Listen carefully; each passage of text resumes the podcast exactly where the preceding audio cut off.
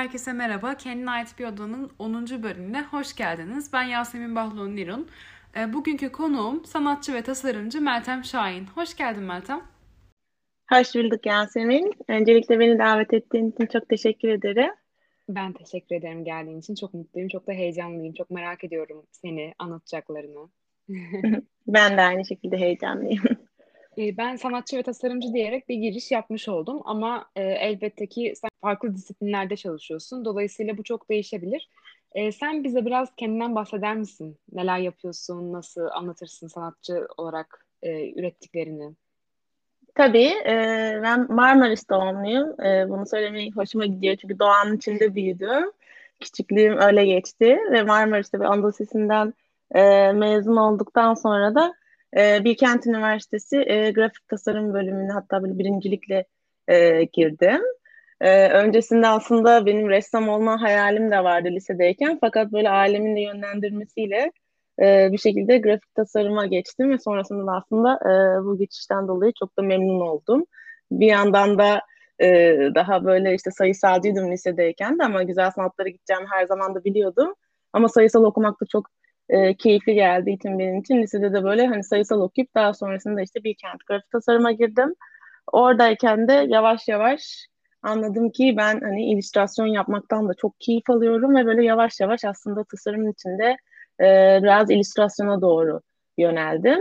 Üniversite yıllarımdayken bir projeyle e, yaptığım bir çocuk kitabıyla e, Bologna Çocuk Kitapları Fuarı'na e, seçildim. Dünyadaki en büyük çocuk kitapları fuarından birisi. Ve e, or orada e, daha sonrasında mezun olduktan sonra da oraya da gitme şansım da oldu. O benim için de aslında e, büyük kapılar açtı. Son, e, Bologna'ya seçildikten sonra Can Yayınları kendisi e, yazdı bana. Ve onlarla çocuk kitapları, illüstrasyonları, onlara, e, onların kitaplarını illüstre etmeye e, başladım. Ee, üniversiteden mezun olduktan sonra aslında master'a Amerika'ya gitmek istiyordum. Ama e, Fulbright yani öyle bir durumum olmadığı için de e, Fulbright diye bir burs var Amerika'ya öğrencileri gönderen. Hı hı. E, ona başvurdum. E, ve ilk sene kazanamadım ne yazık ki Türkiye'de işte böyle atıyorum 50 tane tam sayılarını bilmiyorum ama 50 tane e, işte mühendis gönderirlerken sadece bir veya iki tane e, sanatçı gönderiyorlar. Ve e, o yüzden ilk sene olmadı. İkinci sene de böyle bayağı aslında istemeyerek yine olmayacağını düşünerek bir daha başvurdum. Fakat bu sefer oldu ve e, Amerika'ya gitme şansını e, elde ettim bu burs sayesinde. E, Amerika'ya giderken de aslında işte o dediğim gibi can yayınlar, illüstrasyonlar yapıyordum. Hatta böyle çok kısa da o iki yıllık işte e, lisans ve yüksek lisans arasında işte e, minik bir ajans deneyimim de oldu. Sonra ajansların bana göre olmadığına karar verip tamamen işte editoryal illüstrasyonları, işte Band dergisi, Sabit Fikir, Trendsetter, işte Psikiyat gibi dergiler, işte editoryal illüstrasyonlar yapıp bir de aynı zamanda çocuk kitapları yapıyordum. Ee, master'a giderken de aslında hayalim işte böyle bayağı iyi bir çocuk kitapları illüstratörü olmaktı. Fakat master'a gittiğimde fark ettim ki hani ben e, illüstrasyonun çok daha farklı bir sürü alanlarına da ilgiliyim. Tasarım geçmişimde olduğu için Orada böyle hatta böyle işte Paul diye NASA'dan bir mühendisle tanışıp e, o bize böyle e, hoca olarak, visiting engineer olarak geliyordu yani e, sanatçılara şey dersleri veriyordu, elektrik, elektronik dersleri. Orada böyle dünya açılıp işte sonrasında böyle test sergimde işte e, kinetik oyuncakların olduğu, işte zootrop gibi e, oyuncakların, tomatrop gibi oyuncakların olduğu ve aynı zamanda animasyonlar da yaptığım böyle sanat felsefesine dayalı e, bir test sergisiyle bitirdim. Sonrasında da o teknolojiyle olan tanışmam e, İstanbul'a dönünce de aslında hayatımı şekillendirdi. Animasyonlar, arttırılmış gerçeklikler e, ve son zamanlarda da filtreler üzerinden e, çalışmaya devam ettim. E, o kadar dolu ki anlattıkların. Nereden başlasam, nereden sorsam diye düşündüm. Ee, ama öncelikle galiba ilk başladığın yere gitmek istiyorum ve hani bir Rus hocan olduğundan bahsettin ve resim yaparak başladığından bahsettin. Ee, bunun senin hayatındaki yeri nasıldı mesela? İlk başta resim yapmaya sen kendi kendine başladığında öyle mi o öğretmenle tanıştın yoksa direkt olarak o bir şans olarak mı seni etkiledi, geliştirdi bu yönde? Nasıldı o ilk resim yapma dürtülerin mesela? Ee, ya aslında küçükken zaten böyle ailem hani e, şanslı bir çocuk olarak büyüdüm. De küçük bir kasabada büyüdüğüm için hani bir sürü böyle kurslara, şeylere denemem için işte hatta böyle babam benim işte müzisyen olmamı istiyordu. Bana da piyano alınmıştı. Evde böyle piyano ama hoşlanmadım. Sonrasında çok pişmanım şu an orada şey yapmadığım için ama e, iki yıl kadar hatta konserlere falan filan da çıkıyordum ortaokulda. E, full piyano çalıştım aslında aynı zamanda da resim kurslarına da gidiyordum. Ve resim çok daha fazla e, sevdiğim bir şeydi. E, yıllardır aslında resim yapıyorum ama ortaokuldayken böyle ben çok geç e, regl oldum. Ve böyle işte çok da uzun boyluyum. 1.80 boyunda falanım böyle işte ortaokuldayken böyle sürekli bana işte zürafa diyorlardı. Çok zayıf olduğum için safinaz diyorlardı. İşte küçük e, memelerim küçük diye işte fındık diye e, dalga geçiliyordu falan. O dönemde böyle niye ben regl olmuyorum falan filan diye böyle hani çok büyük e, kendi kendime annem de saçmalama zaten sonrasında yaşayacaksın bütün dertleri çekirsen daha iyi falan. Tam o dönemde işte böyle o zamana kadar böyle daha böyle sıkı bir eğitimle daha gerçekçi şeyler yaparken o da birden böyle işte e, çok meli ondan sonra böyle işte e, ne bileyim adet gören kadınlar işte böyle e, kukularından böyle şeyler çıkan alevler çıkan kadınlar falan yapmaya başladım ve bir şekilde kendi dertlerimi tasalarımı e, kendi takıntı edindiğim şeyleri onlar üzerinden böyle çözümlediğimi ve rahatladığımı aslında ilk ortaokul liseye geçiş e, döneminde fark ettim. Senin dediğin işte e, Svetlana Önder'den ders almaya başladım ve büyük bir avantajdı Marmaris'te çünkü e, çok fazla aslında öyle bir avantajımız var. Gürcüler, Ruslar, Ukraynalar, Azeriler çok fazla olduğu için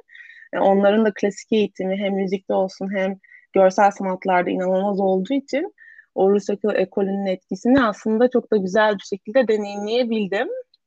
E, o yüzden aslında bu şekilde oldu. Hatta ilk Mimar Sinan'da da sınava girmiştim. Mimar Sinan'a gittiğimde böyle yanımda işte bir sürü insan vardı falan. Ben de ilk defa böyle şey yapmışım. Bu küçük kasabadan gelmişim falan.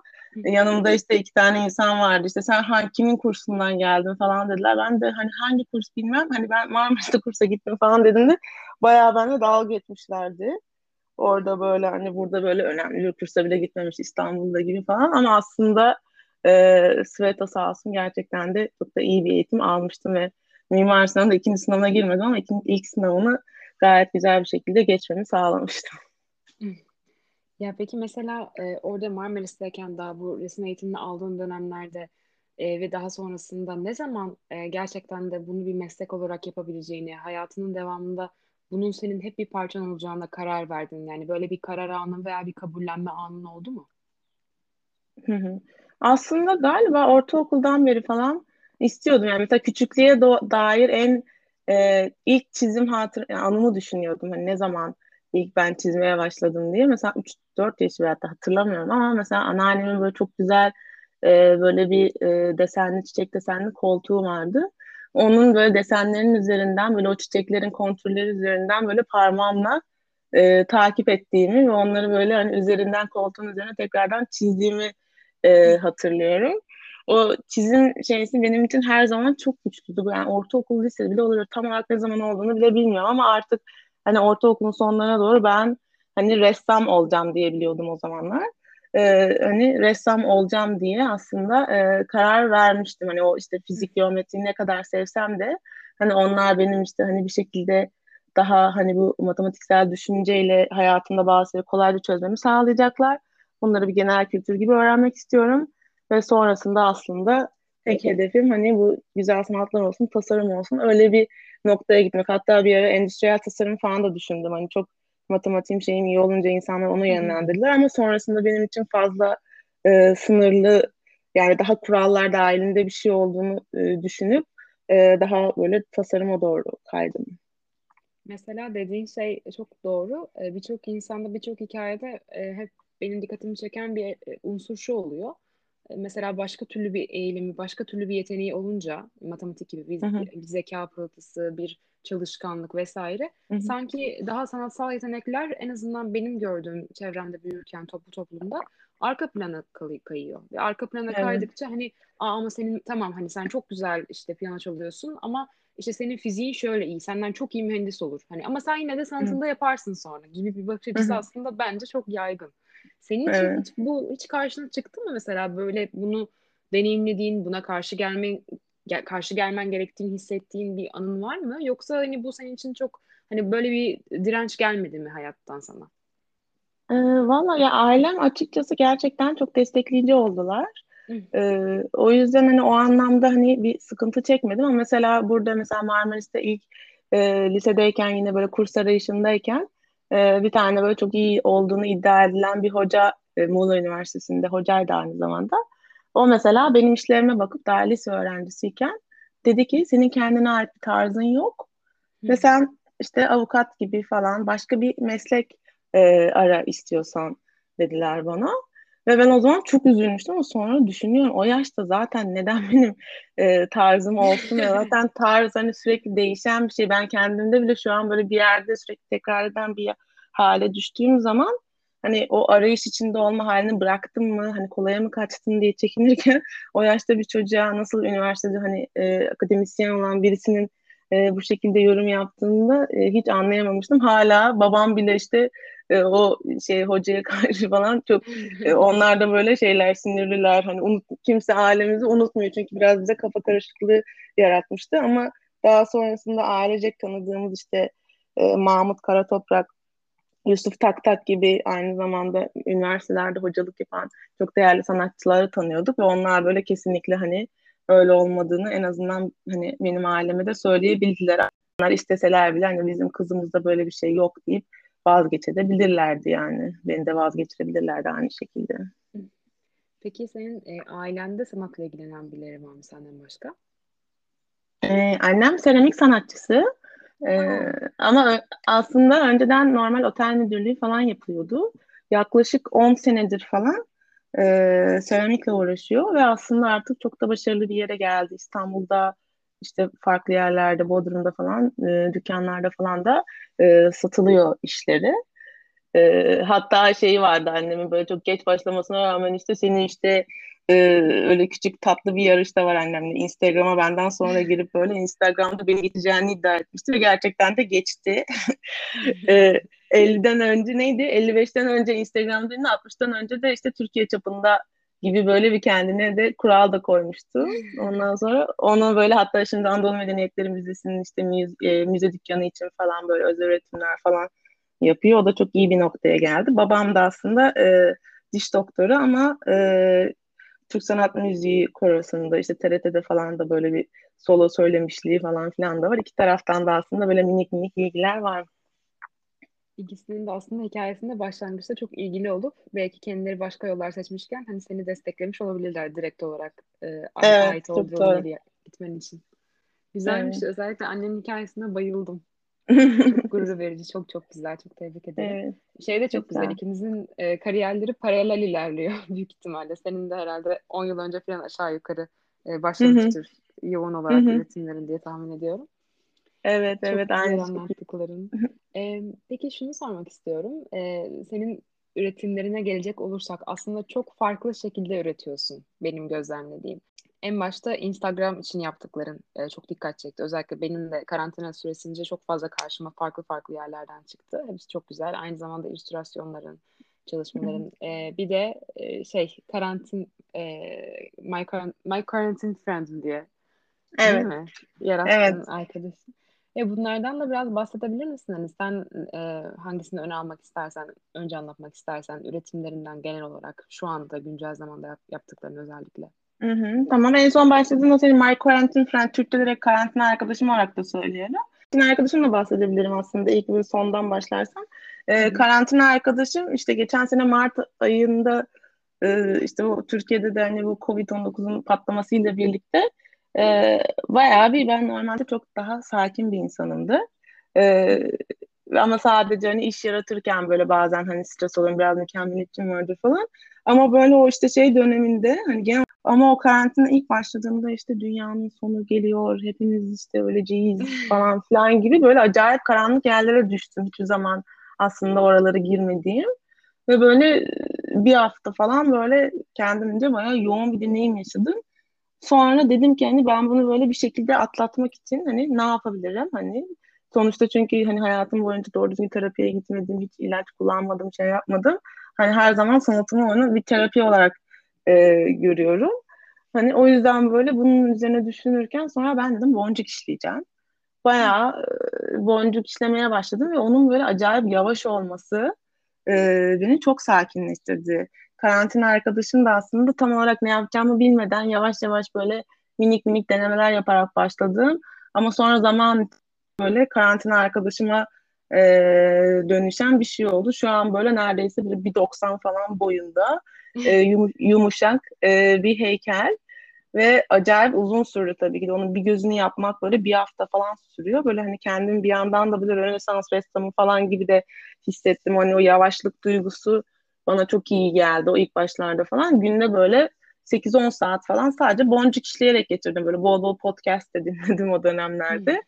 Ve hani beni çok sakinleştirdi. Bir iki ay kadar falan böyle geçti. Sonra böyle işler tekrardan yoğunlaşınca ve şey olunca hani ilk başta bir durmuştu bir de her şey.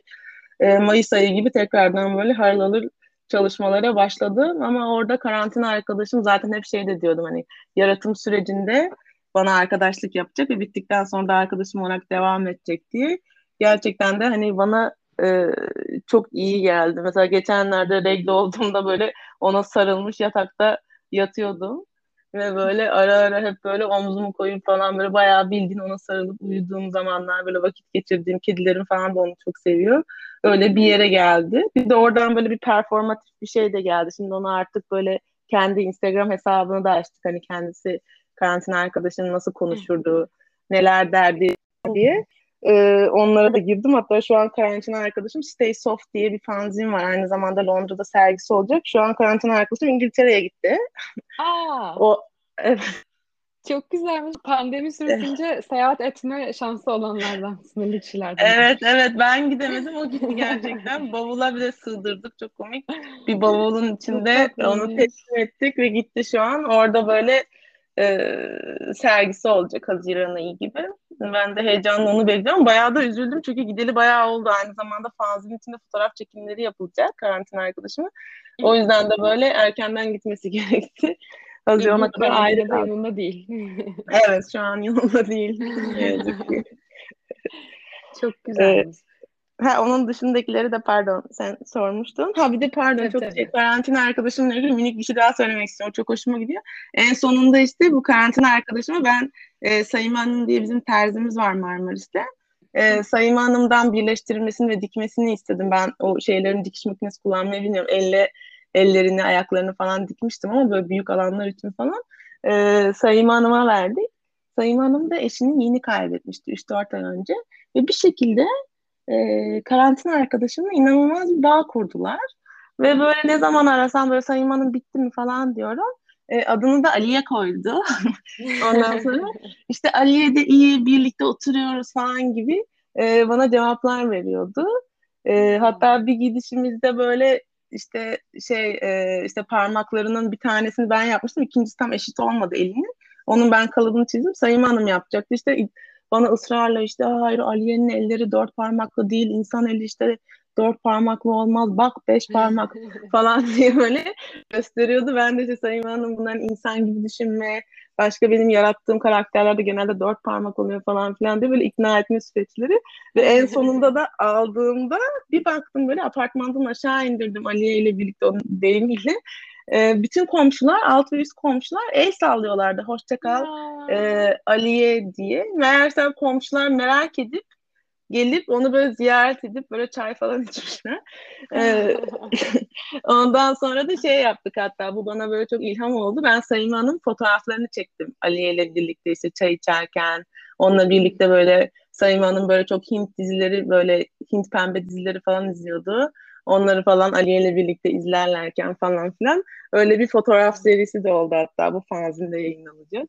Hı, onun dışında da işte aslında bir sürü e, dijital şeyler e, üretiyorum.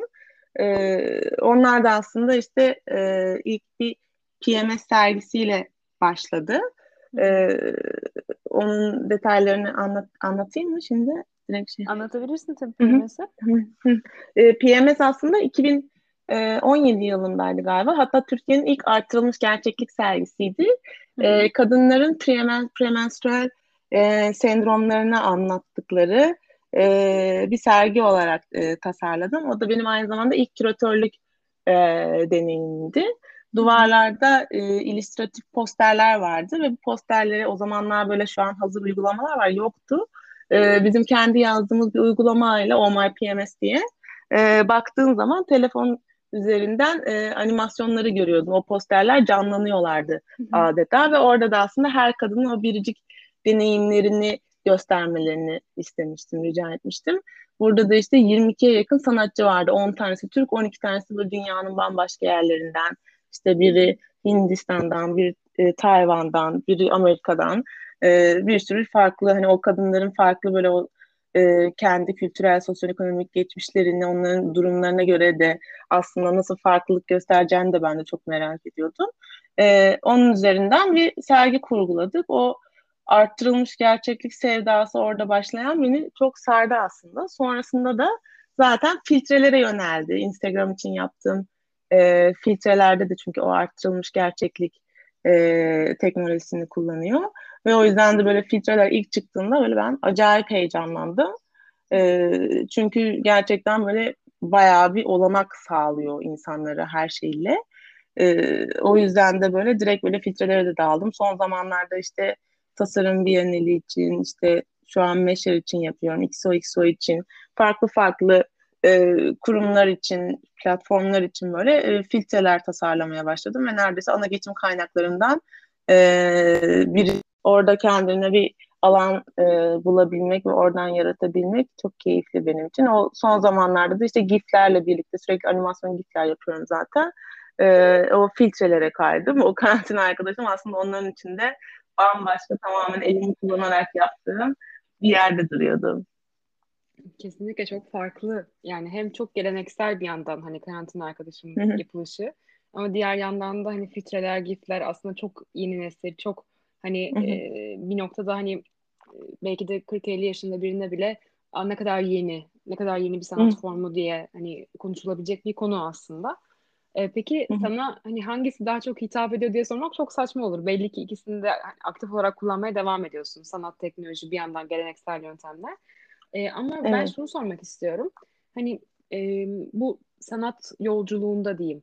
Yani bir insanın kendisini sanatçı olarak görüp sanatçı olduğunu anlayıp kabul etmesi, ilerlemesi ve üretimlerini de bu süreçte sürdürmesi için bir disiplin ve bir inan, inanmışlık gerekiyor bir noktada. İnsanın Hı-hı. kendine aa tamam hani ben bunu çoğaltmam gerekiyor gibi bir iç sesin olması gerekiyor Hı-hı. anladığım kadarıyla. E, ve bu noktada mesela sana şunu sormak isterim. E, sen hani hiç mesela bunlardan bir tanesine çok eğildiğin dönem oldu mu? Yani e, sadece mesela sana daha teknolojik, daha yenilikçi şeyleri yapmaktan zevk alıyordun da ama gelenekselle karşılaşınca ona sırtını dönmüştü vesaire veya tam tersi gibi bir durumun veya bu ikilemde kalmışlığın oldu mu ürettiğin şeyleri seçerken ve üretmeye devam ederken? Ee, evet oldu aslında şeydeyken üniversitedeyken e, şeyin değerini çok anladım. Hani elle yapılan şeylerin çünkü tam o dönemde aslında şeyleri e, işte Photoshop falan filan gibi programları falan da öğrendiğimiz bir şeydi. Orada böyle hani onları da tamamen öğrendiğimi yani tamamen asla öğrenememişimdir de yani onları getirince öğrendiğimi düşündüğümde e, artık böyle tamamen daha böyle elle üretime yoğunlaştım üniversitedeyken. Hatta üniversite tam bittikten sonra da Stüdyo Doğu diye iki tane e, bir İranlı çiftin ikisi sanatçı çok değerliler benim için. Onların e, atölyelerine gidiyordum Üsküdar'da.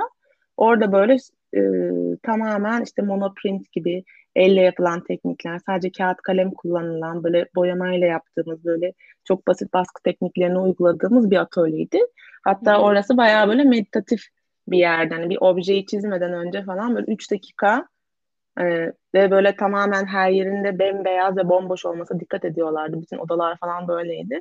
Masanın üzerinde belki senin için de çok da önemli olmayan atıyorum tornavida veya da anahtar gibi bir şey koyuyordu Sayit. Ve böyle ona 3 dakika bak oyunca bakıp daha sonrasında çiziyorduk. Hani onları böyle içselleştirmemizi, e, her şeyle anlamamızı, varoluşunu sorgulamamızı istiyorlardı falan. Öyle bir yerden e, onlardan çok etkilenip böyle ve benim hatta çizgilerimle ilgili o zamanlar çok büyük e, sıkıntı yaşadım. Çünkü e, Rus eğitimim de olduğu için böyle çok gerçekçi istiyordum ama birazcık hı hı. elim sertmiş. Ve o kırılımı yani hiçbir zaman kendimi bırakamamışım. Sait orada aslında Sait'le Sahar e, bana kendimi bırakabilmeyi öğretti. Ve böyle çok da aslında inekte bir öğrenci olduğum için e, daha önceden böyle hani birazcık böyle kasıkmışım. Hani onu yavaş yavaş çözebilmeyi öğretti ama hani çok geçmişim de çok senelerdir resim dersleri aldığım için de mesela dersteki yani Orsa Aydın atölyesine giden 4-5 kişiydik. En zor benim kırılımım gerçekleşti. Ki aslında mesela kafa olarak falan da hani e, her zaman böyle açık olduğumu falan düşünürdüm ama bir şekilde bedenim e, kapalıymış e, ve ona izin vermiyormuş. E, orada öyle bir büyük bir kırılım yaşadım. Geçenlerde de mesela bir şey okudum ben. Bu arada mesela deneysel çizim atölyesi diye atölyede veriyorum. Orada da başlarken şey diyorum. Hani çocuklar ilk doğduklarında iki dille doğarlar diyorlar. Bir hareket, diğeri de ses.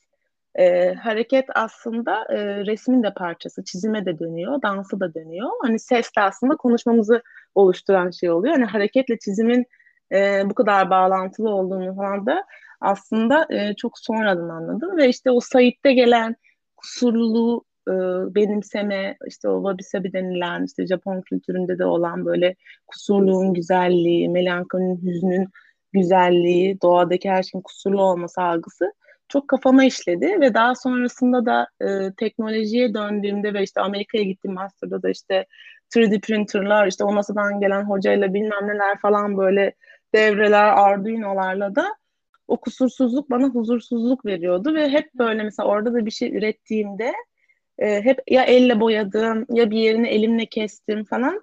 Hani o teknoloji ve böyle insan eli şeysini hep böyle bir arada tutmaya çalıştım ve şu anda aslında ikisini böyle hani el ele e, götürmeye çalıştığımı söyleyebilirim. Çünkü yeni teknolojiler de çok fazla insanlara mesela her bir teknoloji işte atıyorum AR teknolojisi, işte artılmış gerçeklik veya yapay zeka her birinin limitasyonları ve sana verdiği e, olasılıkları oluyor.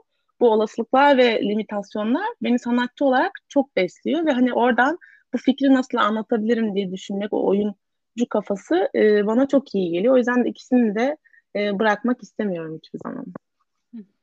Peki mesela bu bahsettiğin dönüşümü yaşarken yani e, çiziminde, sanatında bunu yaşarken e, onu bırakırken orada biraz rahatlarken, esnerken aynı anda bunun senin mesela kendi bireysel hayatında, iç dünyanda bir karşılığı oldu mu? Hı hı. Evet olmuştur tabii ki. Hatta e, yani evet tabii ki de bakış açısını da tamamen değiştirmen gerekiyor. Hani her şey bütün çizgiler böyle dümdüz olsun bilmem ne olsun değil de böyle hani aslında o çizgideki titreşin oradaki o çizgideki hani baskını birazcık daha fazla verdiğindeki o çizginin kalınlaşmasına saygı duymaya başladığında zaten evet dediğin gibi kafa yapın da e, değişiyor. Mesela iki sene önce e, yaklaşık belki de üç sene önce e, Vipassana'ya gittim ben. E, Tayland'da işte bir sessizlik kampına 11 gün boyunca e, tamamen sessiz kaldım.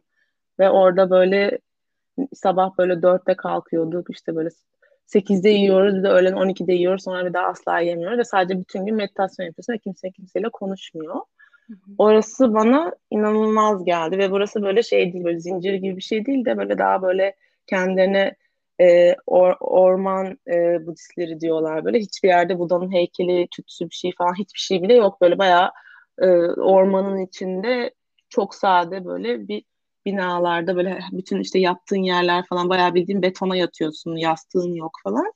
Ee, öyle bir yerde kaldım ve orası bana inanılmaz iyi geldi. Çünkü öncesinde böyle o mükemmeliyetçi şey, şeyimi hala tam olarak kıramamıştım ve küçükken de mesela annem bana hep işte şey derdi bugün kendin için ne yaptın Meltem? Aslında çok yararlı bir şey ama bir yandan da e, soru ama bir yandan da beni böyle sürekli böyle faydalı bir şeyler kendim için iyi gelecek bir şeyler yapma şeyi yaratmış. Atıyorum mesela bir yerde oturup böyle güneşlenecekken bir parkta veyahut da böyle direkt böyle çimlere yayılacakken hani onu yaparken bir de kitap da okuyayım veyahut da çizim de yapayım falan gibi her şeyin içine bir şey sıkıştırıyordum.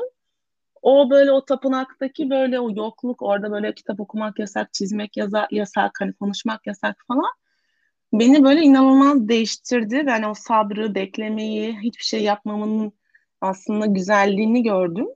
Ve döndükten sonra da şey korkum oldu. Hani ben acaba böyle acayip normal bir insana dönüştüm hani orada ve böyle artık bu hani o sanatçıların belki de olması gereken köşeli tarafını, o derinliğini hani acaba e, kayıp mı ettim? Hani çok mu stabil bir hale geldim? Hani bu benim aslında yaratıcılığımı körelten bir şey midir diye bir arada böyle triplere de girdim. Sonrasında aslında hani öyle olmadığını zaten kendi içimde de bir yandan da biliyordum.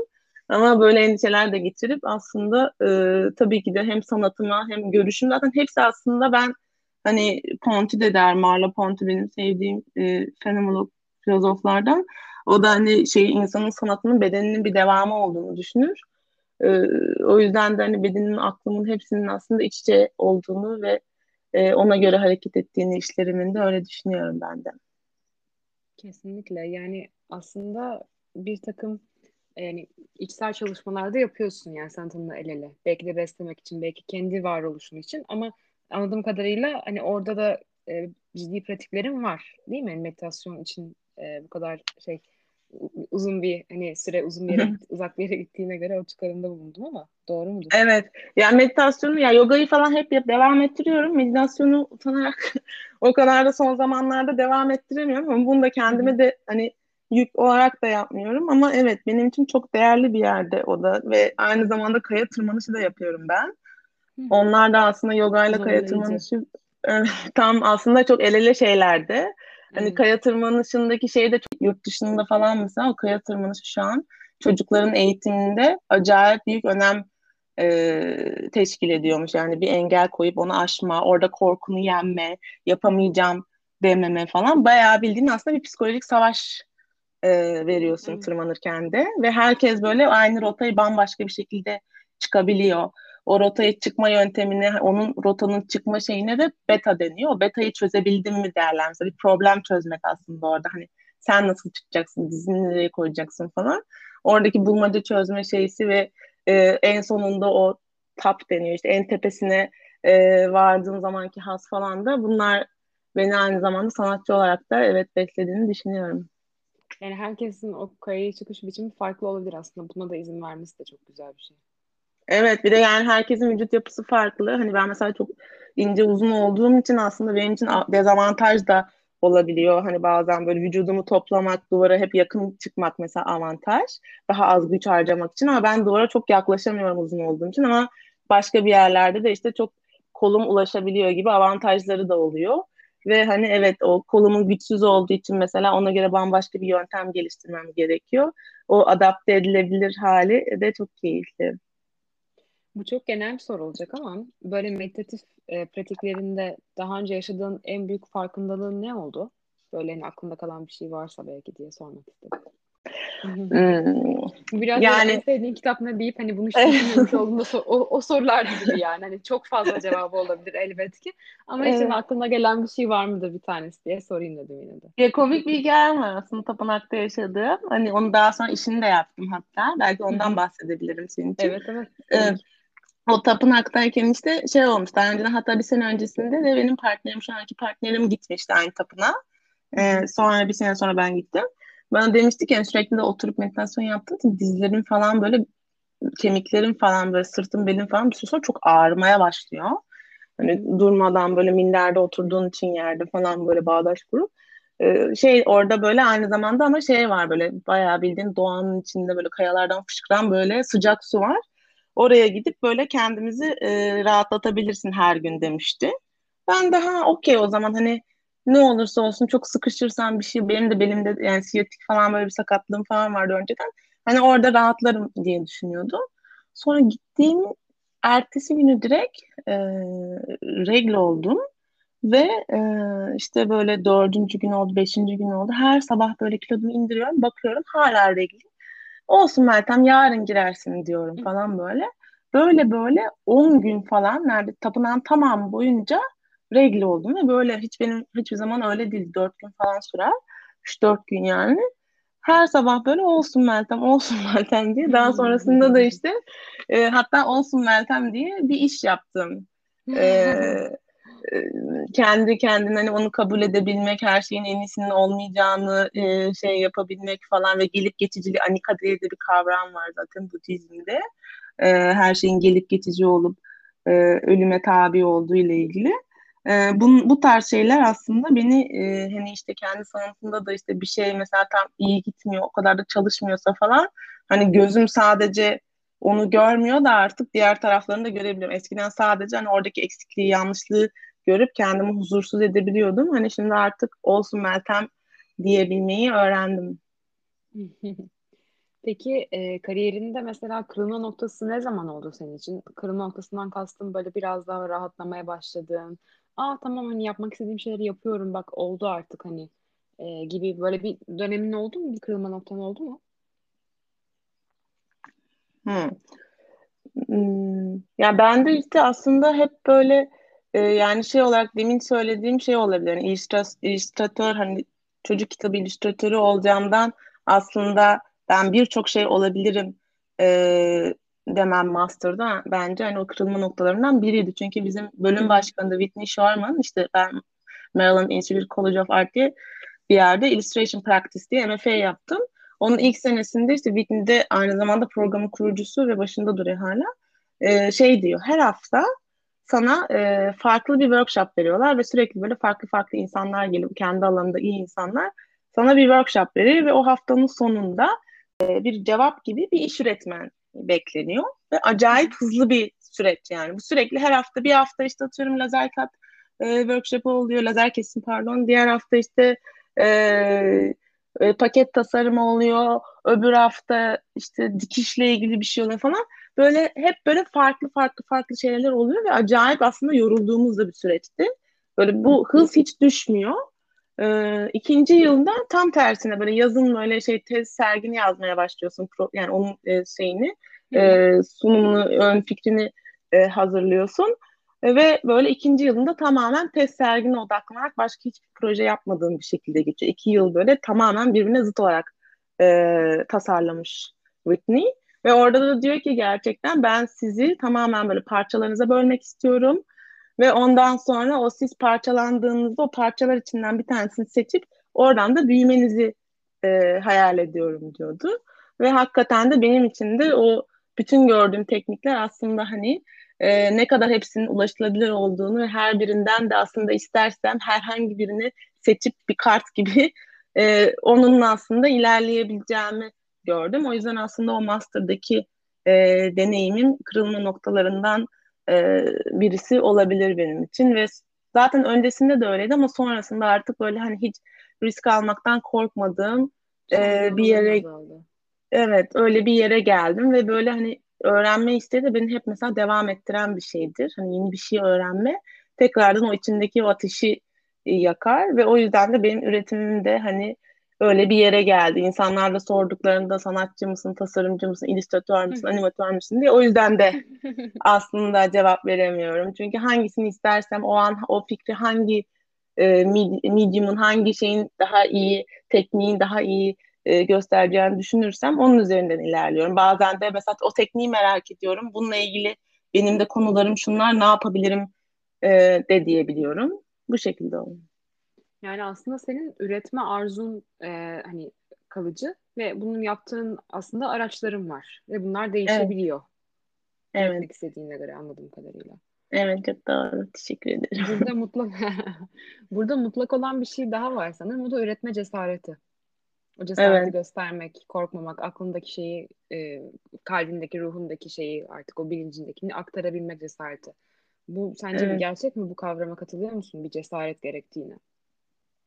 Evet, evet ben benim ama hayatımın her noktasında da öyledir mesela hani hep böyle farklı yemekleri tatmayı da severim. En ilginç şey de hani böyle bir restorana gittiğimde en ilginç şey ne onu hani bir tatmak isterim falan. Hep böyle her yere gitmek isterim. Hani onu da severim, bunu da severim. Hatta böyle arkadaşlarım falan böyle sen de her şeyi merak edip her şeyi de seviyorsun e, gibi bir yere de gidiyor ama o beni gerçekten böyle hani devam ettirmeni sağlayan e, şey oluyor. Yani o yüzden böyle ondan e, vazgeçmiyorum ve onun bir cesaret olduğunu da tabii ki de düşünüyorum. Çünkü aslında aynı zamanda da e, bir şey gibi sanat üretimi sonuçta böyle bizim Polonyalı hocamız vardı okuldaki o diyordu. İşte sanat üretimi bir yara gibidir kabuğu tutmuş dedi derdi. İşte onu böyle sürekli o kabuğunu böyle kaşımak istersin. Sana acı da verir ama devamı da etmek istersin diye. O hissiyatta var tabii o acının bana verdiği bir çeşit hatta böyle zevk üzerinden de ilerliyorum. Hatta e, benim işte test sergimin adı Negative Pleasure diye yani Negative Health. E, Immanuel Kant'tan gelen bir kavram o da. O da e, şey demek oluyor. Bir yüce karşısında e, bu yüce atıyorum bir dağ da olabilir. Bir piramitler de olabilir. E, koskoca bir bina bir şey de olabilir. O bir yüce karşısında veya da dev bir sekoya ağacı e, insanın kendisini e, böyle daha e, alçak gönüllülüğünü hissetmesi o doğanın veyahut da gördüğün şey karşısında e, hissettiğin acı ve hazzı aynı anda hissetme durumuna negatif haz deniyor. Ve aslında o negatif haz da benim hep hayatımda devam ettiğim bir yandan da beni besleyen bir şey. O yüzden de tapınakta ben acaba o acıyı bıraktım mı geride? E, çünkü hani tapınakta öğretilen şey hani o acıların hepsine dışarıdan bakabilmek. Yani onların önünden geçip gitmesine izin verebilmek. Ama bir yandan da onun içine dalıp çıkmak da kısa süreli olsa e, benim aslında bir şekilde o kabuğu kaşımak gibi de hoşuma da gidiyor açıkçası. Kesinlikle. Ee, bir de şunu sormak istiyorum. Ee, mesela çok çalışkansın, çok disiplinlisin belli ki. Ee, bir yandan da aslında anlattığın gibi hani kreatiflikle bu disiplin ve çalışkanlığın e, hem bir arada yürümesi e, veya bazen bir çatışmaya sebep olması gibi bir durum oluyor mu senin için? Nasıl bunları ele götürebiliyorsun? Veya bunu hani başka bir şekilde soracak olsam aynı konumu bilemiyorum ama şunu da hani sormak, şu da aklımda canlandı sormak isteyeceğim bir şey olur. Hani mesela bir yerde çok hani sanat hakkında konuşmak, sanat hakkında hani sanat üstünde düşünmek, o reflection hali e, ve teknik Hı-hı. öğrenmek vesaire. Bir yandan da insanın hani içinden bir yerden gelen o hani e, doğal, dürtüsel bazen hani o içinden fışkıran ve nereden geldiğini bazen anlamlandıramadığın hani bilinç dışı olabilir, Hı-hı. ruh vesaire hani bir sürü tabii ki yorum olabilir Hı-hı. ama hani bu ikisi mesela benim kafamda ayrı yerlerde duruyor. Belki benim hani bu şeyliğim daha o yolu büyük ihtimalle bütün olarak göremememden kaynaklanıyor ama mesela ben hep bunların evet. ikisini ayrı görebiliyorum. Hani Hı. bu konu hakkında ne düşünüyorsun? Aynı zamanda şeyi de otomatik olarak oraya koydu benim zihnim. Hani çalışkanlık, disiplin, teknik, öğrenmek ve bunu üstüne düşünmek. Hani ürettiğin şeyi düşünerek üretmek, kavramsal geliştirmek. Hani bir tarafta da o dürtüsel üretim hali ve bir şey çıkarmak, bir şey doğurmak aslında. Hani sen ne düşünürsün bunun hakkında? Hı hı. Ya, haklısın aslında. Mesela ben de onu geçen e, Rhode Island School of Design diye bir okul var Amerika'da. Orada mesela e, üretim sürecinle ilgili e, benden bir sunum yapmamı istediler öğrencilere. E, orada da aslında ben onu ikiye bölerek mesela kendi üretim sürecimde fark ettim ki bir içgüdüsel olarak üretim tam olarak öyle bölmüştüm bu arada.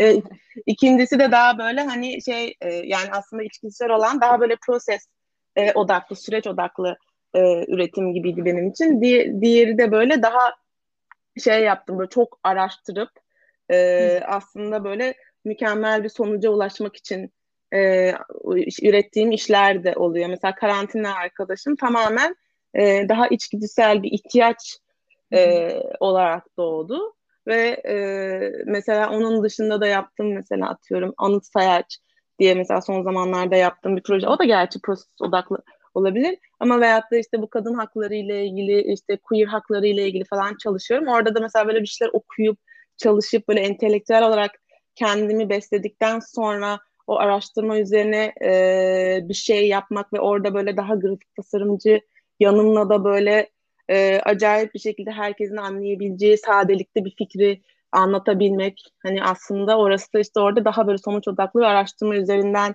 e, gittiğim bir yerde oluyor.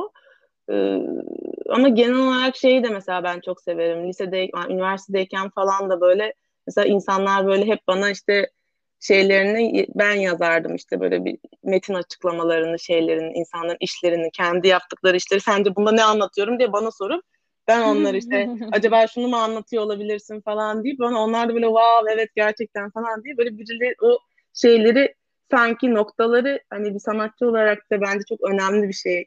Sanatçıların hani böyle hayattaki paternleri e, dışarıdan daha iyi görebilme özellikleri e, olduğunu düşünüyorum. Hani o büyük resmi görüp oradan böyle tekrardan hani bir, bir şey sentezleme fikri de aynı zamanda e, çok hoşuma gidiyor. Mesela o anıt sayaçtan da bahsedersem demin yanlış bahsettim. O da aslında süreç odaklı bir projeydi benim için daha içgüdüsel. E, onda da mesela iki tane e, şair kadın var. Birhan Keskin ve Aslı Serin. E, onlar böyle e, Sayaç diye bir site de var belki duymuşsunuz. Kadın cinayetlerinin e, arşivlendiği bir site. E, o siteden çok etkilenip e, bu iki kadın şair e, bir şiir yazıyorlar ve bu şiiri böyle beş ay gibi bir sürede yaşıyorlar, yazıyorlar. Hani e, olaylar oldukça, yeni kadınlar öldükçe e, bu şiire devam ediyorlar ve çok acılı bir şiir gerçekten. Ve o şiir hatta en sonundan böyle bayağı güçlü bir noktada işte Uma'nın kılıcı cebimizde ama elimizde e, diye bitiyor orada işte e, Kill Bill'deki Uma Thurman'a gönderme yaparak falan bitiyor. E, benden bu şiirin işte mesela şey e, illüstrasyonlarının yapılmasını kitap haline dönüştürülmesini istediler. Ben de şey dedim yani ben hani bu iki kadın böyle süreçlerden geçerek e, böyle bir şiir yazmışlar. Ben evde böyle kahvemi içip güzel müziğimi açıp falan böyle bunlara bir hani bir çizim yapmak istemiyorum. Ben hani kendimi sıkıştırmak istiyorum e, dedim bu projeyle ve o yüzden kadınlardan e, şey istedim. E, bu şiirin kaydını işte toplamda ikisi de kendi bölümlerini e, okudular ve böyle 5 dakika 20 saniyelik falan bir kayıt oldu. Daha sonra da Perform İstanbul'la e, bir işbirliğine girip e, şey yaptım. Canlı yayın yapma kararı aldım. O canlı yayın da çünkü gerçekten bir stresli bir şey. Yani böyle daha tepeden çektiği performansı Zoom'dan bir yayın oluyordu. Bir de tam böyle benim yaptığım çizimlerim elimi gösteren böyle Instagram'dan aynı anda iki canlı yayın kurguladık. Ve orada da ben böyle e, o şiiri e, o şairlerin e, sesinden üst üste o beş dakikaya bir buçuk saat boyunca son ses dinledim. Ve bunları dinlerken de e, işte böyle bu performans iki kere yaptım. İşte sekiz tane e, boş kağıt vardı böyle daire şeklinde yerleş, çember şeklinde yerleştirdi. Hep döne döne her birinde de bir e, şiirin bir kesmine, kesitine denk geliyordu. Editörümüz orada bunları e, şiiri parçalara ayırmıştı. Dönüp e, o şiirin hangi kesitiyse onu okuyup o anda karar vererek canlı yayında e, mesela çizimler yaptım. Ve e, bence e, onun mesela etkisi e, gerçekten de hissedildi yaptığım e, çizimlerde ve genel olarak hani böyle performatif bir kitap yaratma fikri de çok hoşuma gitmişti zaten. E, bu şekilde e, çizimler yaptım. Mesela orası senin de dediğin gibi daha böyle içten gelen, dürtüsel e, bir şekilde tamamen yarattığım, kendimi o duygu yoğunluğunda böyle resmen debelendirdiğim e, bir süreç oldu ve çok şeydi bir de monoprint de aslında çok zarif bir teknik böyle çok incecik havadan dokunman gereken sakin olman gereken bir teknik yoksa böyle her şey bulaşabiliyor.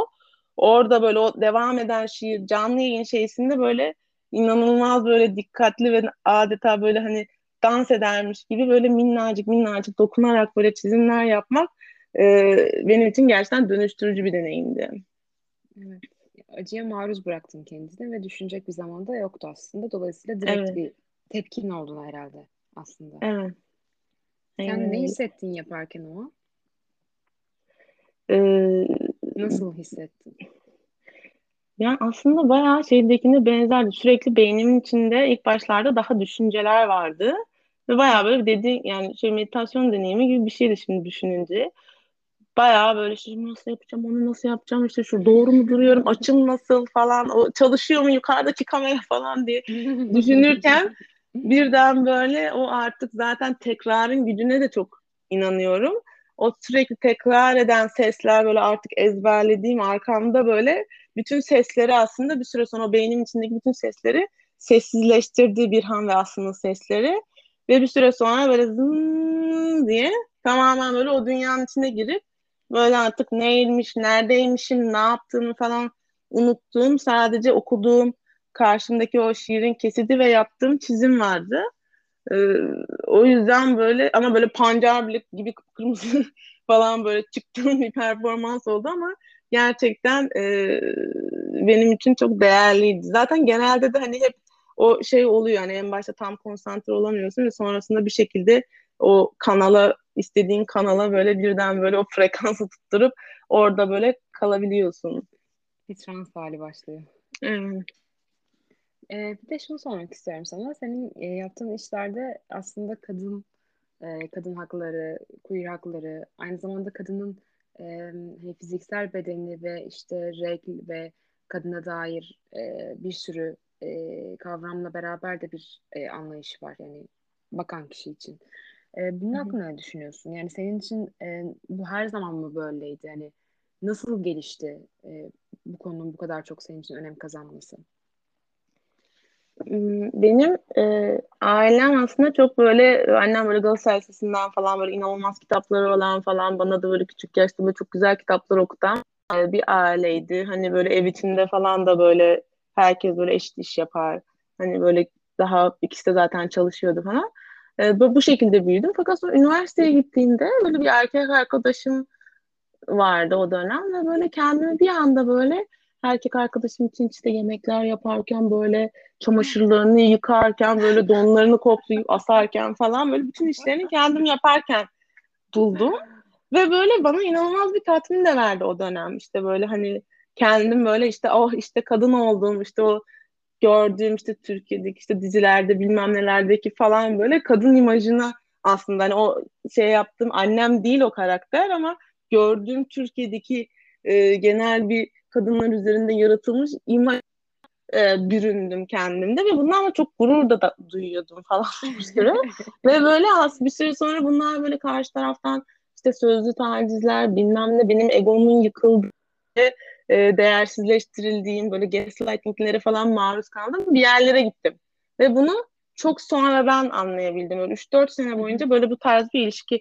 Bir yandan da böyle bayağı feminist kadınlar falan filan da okuyorum. Benim arkadaşlarım beni uyarıyorlar falan. Ben de böyle bazı şeylerin çok tabu olarak görüldüğünü falan böyle saçmalıyorum.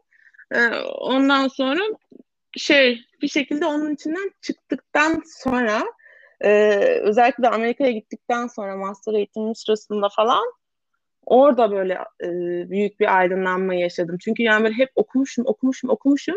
Kendi hayatımda yapmamışım e, bunları. Ve sonrasında aslında Amerika'dayken böyle hayatta da nasıl uygulanabildiğini görünce e, orada bir aydınlanma oldu. Da ilk gittiğimde böyle herkese böyle işte kendilerini nasıl hangi zamirle işte pronounla şey yapmaları gerektiği soruluyor. İşte they, them mi, she, her mi e, gibi sınıfta hocalar direkt akademisyen yani öyle başlıyorlar falan. Öyle bir yerde işte ne bileyim e, cinsiyetsiz tuvaletlerin olduğu yerde işte böyle e, bu, bu tarz böyle insanlar görüp e, çok farklı e, arkadaşlar da edinince orada dersler alıp şeyler de yapınca e, aslında o dönemde başladı benim için bence. Sonrasında zaten Türkiye'ye gelip işte o ilk, ilk e, PMS sergisini yaptım. Onun öncesinde daha böyle sanat felsefesi e, gibi konular çok ilgimi çekiyordu. Hala ilgileniyorum. Ama sonrasında bu dürtüler işte bu queer olsun, kadın hakları olsun falan onlar daha ağır e, basmaya başladı ve onlar üzerine aslında işler üretmeye başladım ve hayatımda da artık e, sonunda işte bu arkadaşlıklarımda, kendi ilişkilerimde sonunda bunlarda da e, bu okuduğum pratikleri gerçekleştirmeye başladım ve bunu da sanatımda elimden geldiğince e, yansıtmaya çalışıyorum. Yani anlattığın hikaye e, aslında şey bir anlamda çok yaygın. Şu açıdan benim dikkatimi çekti. E, hani bir böyle açık açık e, kadın haklarını önemsemeyen veya queer haklarını ve hani aslında genel olarak daha eril düşünen ve bu eril düşüncenin arkasında duran insanlar var toplumda. Hani o ana kodda duran insanlar esas yolda. Ama bir de aslında orada olmadığını söyleyen, aslında çok daha tırnak içinde modern e, olduğunu söyleyen, hı hı. hani e, ve eril düşüncenin askeri olmadığını söyleyen insanların aslında e, bu dengeyi bozacak toplumsal e, cinsiyet eşitliğini sağlamayan yönde ki senin hani gaslighting diye e, şey yaptığın, tabir ettiğin kısım özellikle bende onu canlandırdı. Hani o hareketler aslında bence mesela bir e, insanı çok sorgulayabiliyor. Hani gerçekten o eril düzenin içinde eril düzenin içinde kaybolup onun orada olduğunu anlamayabiliyorsun. Hani evet. benim yaptığım evet. şey şu an hani yok ya bu öyle değil. Çünkü bu karşımdaki insan öyle bir insan değil. Yani bana bunu yapmaz hani. O hani işte biz hani böyle bir insan gerçekten de şey yaşıyor hani e, kabulleneme ben bunu şey olarak görüyorum biraz böyle hani e, ne bileyim kötülüğün sıradanlığı gibi hani e, şey evet. e, o tarafta durmuyor aslında ortada duruyor veya hani şey ben işte e, her türlü işte hiçbir şey faşist düşünceye karşıyım azınlıklardan yanayım hani e, cinsiyet eşitliğinden yanayım e, kadın haklarından yanayım vesaire vesaire ama hani eyleme geldiğinde ve günlük hayata geldiğinde aslında hani çoğu insan o eril düzenin verdiği e, konforu ve e, o gücü zaten tabii olarak kabul ediyor bence ve bilmiyorum hani bir kadın olarak bu benim çok zorlandığım bir konu. E, çünkü o zaman karşımdaki insanı dinliyorum e, bunu ayırt edemiyorum mesela e, dinlememem gereken şeylerden ve bazen içselleştiriyorum ve bir bakıyorum kendim inandığım değerlerden uzaklaşmışım vesaire vesaire hmm. böyle senin anlattığın bende böyle bir şey canlandırdı. Evet, ee, yok çok doğru diyorsun. Ben de en son okuduğum mesela bir kitapta Bell Hooks'un bir kitabını okuyordum. Orada da mesela şey söylüyor. Amerika'da böyle hani ilk ikinci e, şeyler, ikinci dalga feministler falan böyle çok ırkçılıkla falan filan birinci dalga falan da zaten e, suçlanıyor ya böyle azınlıkların falan hiçbir zaman da yayın tamamen böyle beyaz feminist harekete dönüşmesiyle ilgili falan filan.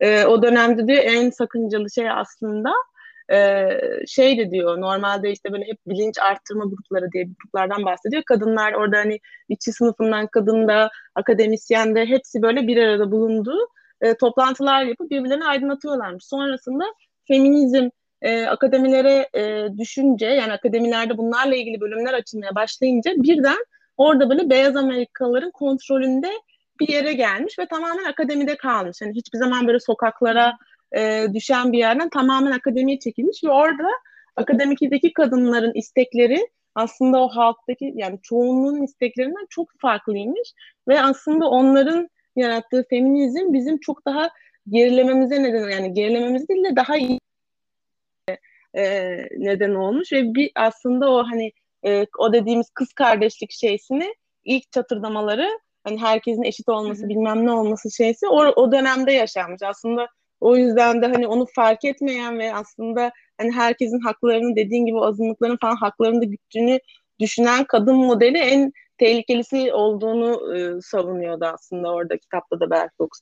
Ben de aslında hani o öyleymişim ve onun içinden de çıkmak da gerçekten de e, çok daha hani e, azim gerektiren bir durum ve dediğin gibi senin de ben de böyle ara ara aynı şeyleri çevremin ve okuduklarım bir şeylerin farkında olmadan da aynı yerlere düşüp düşüp tekrardan kendimi çıkarıp tekrardan böyle kafamdaki düşünceleri yeniden tekrardan ayrıştırdığım ve bir yerlere oturttuğum bir yer oluyor zaten sürekli devam eden bir süreç oluyor. Evet. Ya kimi için bu ses e, bir arkadaşı oluyor. Kimi için çok örnek aldığı bir insan, örnek aldığı bir hani mesleki olarak örnek aldığı biri de olabilir. Kimi için anne babası oluyor, ailevi bir figür oluyor. Kimi için sevgilisi, eşi vesaire oluyor. Hani ama hı hı. bu hani şey işte açık açık hani sen mutfağa gir yemek yap işte sen hani e, şöyle yapsan da olur şunu yapma falan diyen e, o zihniyet hani o içeriden o iç sesler aslında daha sessiz olarak ve daha uysal olarak geldiği zaman daha tehlikeli oluyor. İnsanı daha kolay kandırabiliyor. Kısacası. Hı hı. Evet. Ben öyle düşünüyorum. ee, şey bunun dışında da bir de şey sormak istiyorum. Ee, bu süreç mesela senin üretmeni nasıl etkilemişti? O dönem üretiminde bir düşüş olmuş muydu? Bir özgüvensizlik gelişmiş miydi? Ha, hangi dönemde? Üniversite dönemindeyken mi? Bu bahsettiğin hani şey daha evet. hani işte e, kafamın karıştığı dönem olarak anlattığın dönem. Hı hı.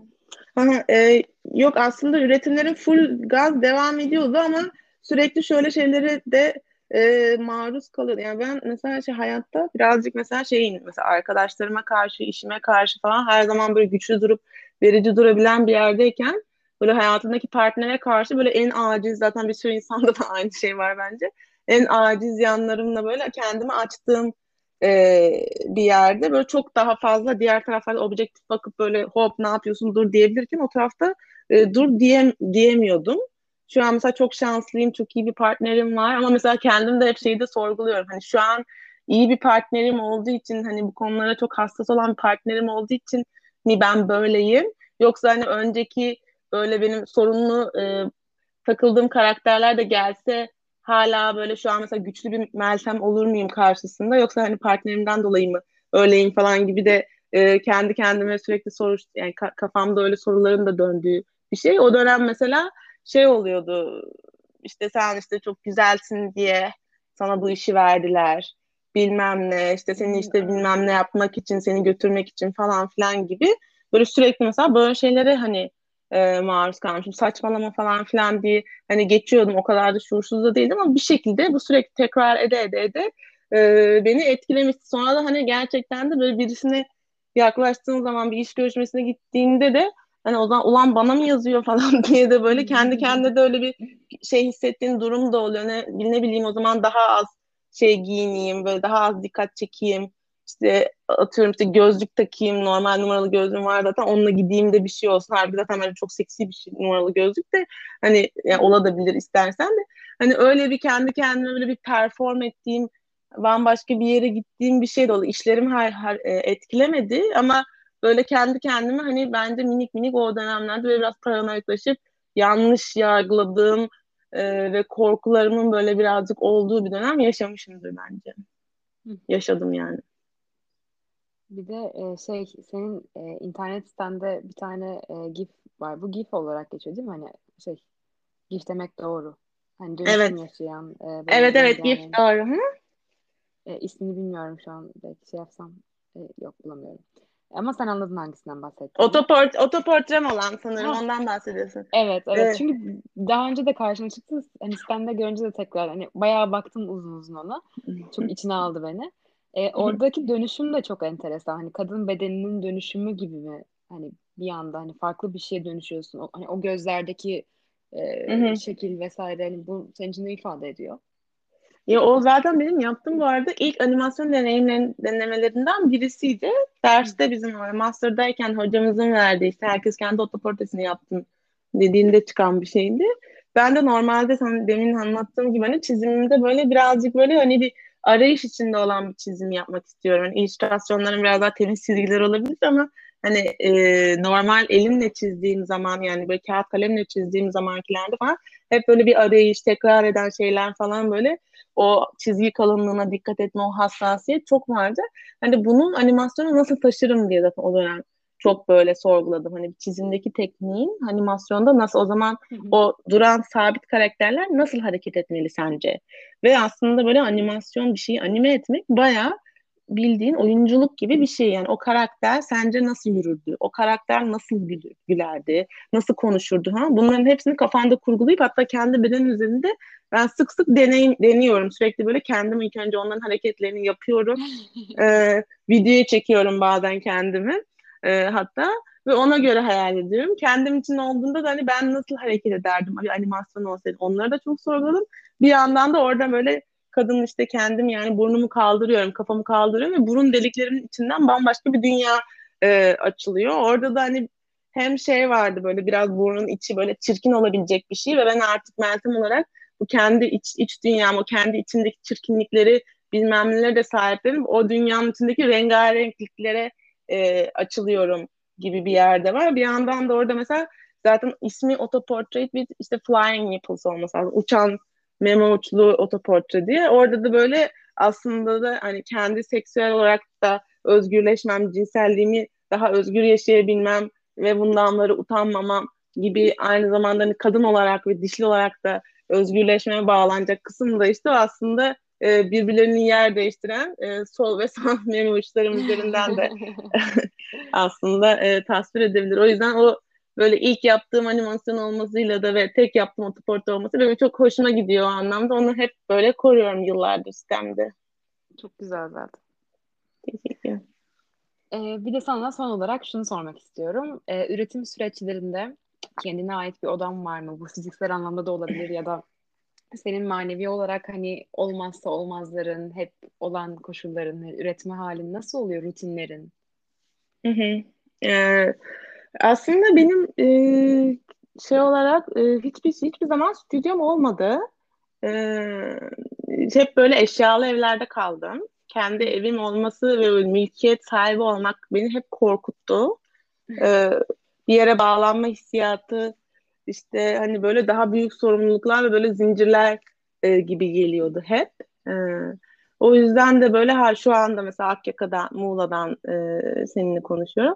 E, burada da mesela yine eşyalı bir köy evi tuttum ve hani orada e, geçici bir işte odam e, ve aynı zamanda misafir odası hem çalışma odası hem misafir odası olan e, e, bir yerden çalışıyorum.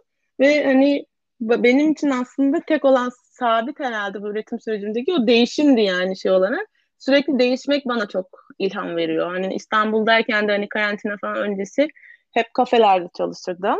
Farklı farklı yerlere gitmek de e, hoşuma giderdi. Aynı yere gitmeyi de sevmiyorum. Hani böyle sürekli böyle farklı farklı kafelere gittiğim en azından hani atıyorum beş kafem varsa onları da kendi içinde dönüştürdüğüm ya da arkadaşlarıma gidip çalıştığım e, falan e, bir düzenim var aslında. O yüzden böyle hiçbir şeyim sabit değil. Hani o an ne yapacaksam pek sabit olan şeyim MacBook'um galiba sıkıcı bir cevap olacak ama e, yani onun dışındaki hiçbir şeyim sabit değil. Hani böyle kendime ait öyle özel bir hani ha, e, sahip olduğum bir eşyam falan gerçekten yok. Ama ben hani son zamanlarda düşündüğümde gerçekten herhalde üretimi e, sahip olan kendime ait odamın özelliği sürekli değişebilir e, olması. Çalışma şeyin de mesela ben gürültüde de çalışırım, şeyde de çalışırım. Hatta böyle partnerim falan da gıcık olur. Hani her türlü bu kadar nasıl konsantre olup her yerde çalışabiliyorsun diye.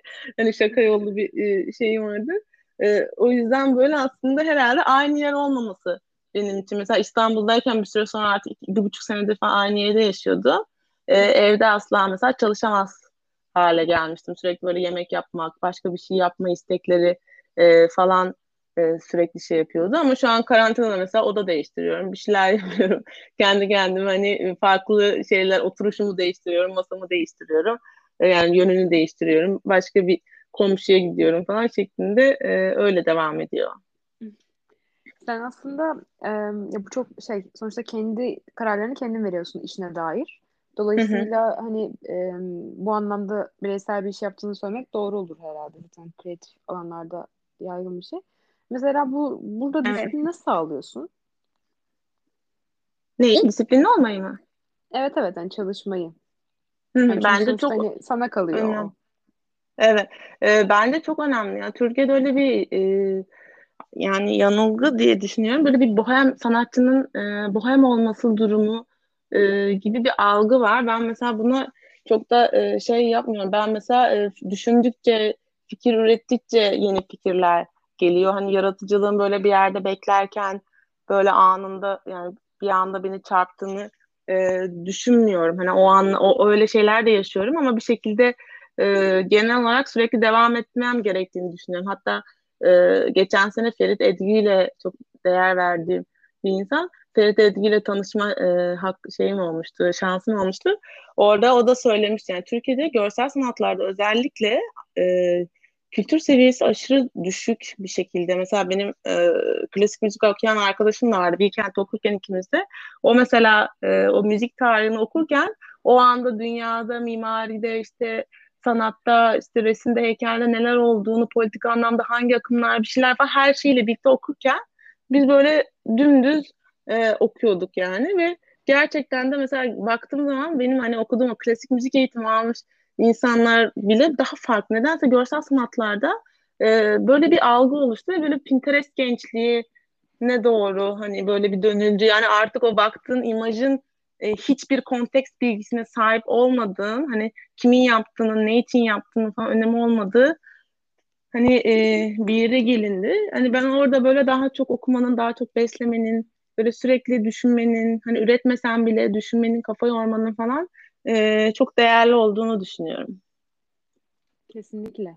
Sen o disiplini nasıl sağlıyorsun kendi kendine peki? Ya artık otomatik sende içselleşmiş bir durum mu bu?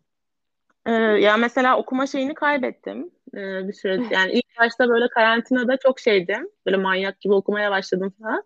Sonra e, son zamanlarda böyle acayip bir yoğunlukla birlikte tekrardan kaybettiğimi fark ettim ve mesela e, sonra dedim ki hani Meltem şu an böyle bunu devam ettiremiyorsan kendini bu kadar besleyemiyorsan çünkü böyle aşırı çalışıyorsun. Hani bu da okey. E, o zaman dedim bir ders bulayım. Mesela şu an Mehmet Erdinler'in e, Güzeli Arayan Ders diye bir dersi var. E, inanılmaz bir ders. E, orada böyle sanat felsefesi olsun, şey olsun böyle farklı farklı bir sürü konular tartışıyoruz. Okumalar yapılıyor. E, mesela şu anlık e, kendimi geliştirmek için mesela geçen ay başladım. E, öyle bir, bir şeye girdim, ders almaya başladım ve bana gerçekten çok iyi geldi. Hani o derse girdikçe çıktıkça böyle sonsuz böyle kitap söyleyesin ve böyle yenilerinden o işin içine bir girdim mi zaten böyle dallanıp budaklanıp böyle giderek zaten senin içine alıyor. Ee, onu da şey yaptım. Mesela orada da böyle inek yanım da var. Bir ders olduğu zaman gerçekten böyle çok heyecanlanıp hani beni ilk üzmüştü. Yani niye böylesin yani? Hani kendi kendine yap hani niye böyle bir ders verilince orada böyle gaza geliyorsun da bir şey oluyorsun falan. Ama sonra bunu da sahiplendim. Eskiden böyle inek olmaktan bir utanıp söyleyemediğim bir şeyken böyle sanki hani cool olmayan bir şey gibi görürken böyle şu, şu an aslında çok da e, havalı bir şey olduğunu düşünüp onu sahipleniyorum. İlkokulda böyle hep ezilen, e, bullenen şeylerden böyle o kelimeyi sahiplendiğim bir sürece geçtim son zamanlarda da. Kesinlikle çalışkanlık e, yaş aldıkça değerlenen bir nimet. Hmm. Ee, bir de son olarak şunu da sorayım o zaman. Rutinlerin var mı? Günlük olarak uyguladığın, yaptığın, vazgeçemediğin, sana iyi hissettiren, seni üretmeye teşvik eden. Hmm, benim evet e, spor yapıyorum. Spor yapmazsam e, kendimi kötü hissediyorum. Haftada 3-4 gün ya yoga olsun ya başka bir şey olsun. E, mutlaka spor yapıyorum. E, o benim böyle hani fazla zihin içinde kalabiliyorum çünkü bazen. O zihnin içinde fazla kalmamı engelleyip böyle e, gerçekten o terlerle birlikte endişelerimi de attığımı düşünüyorum.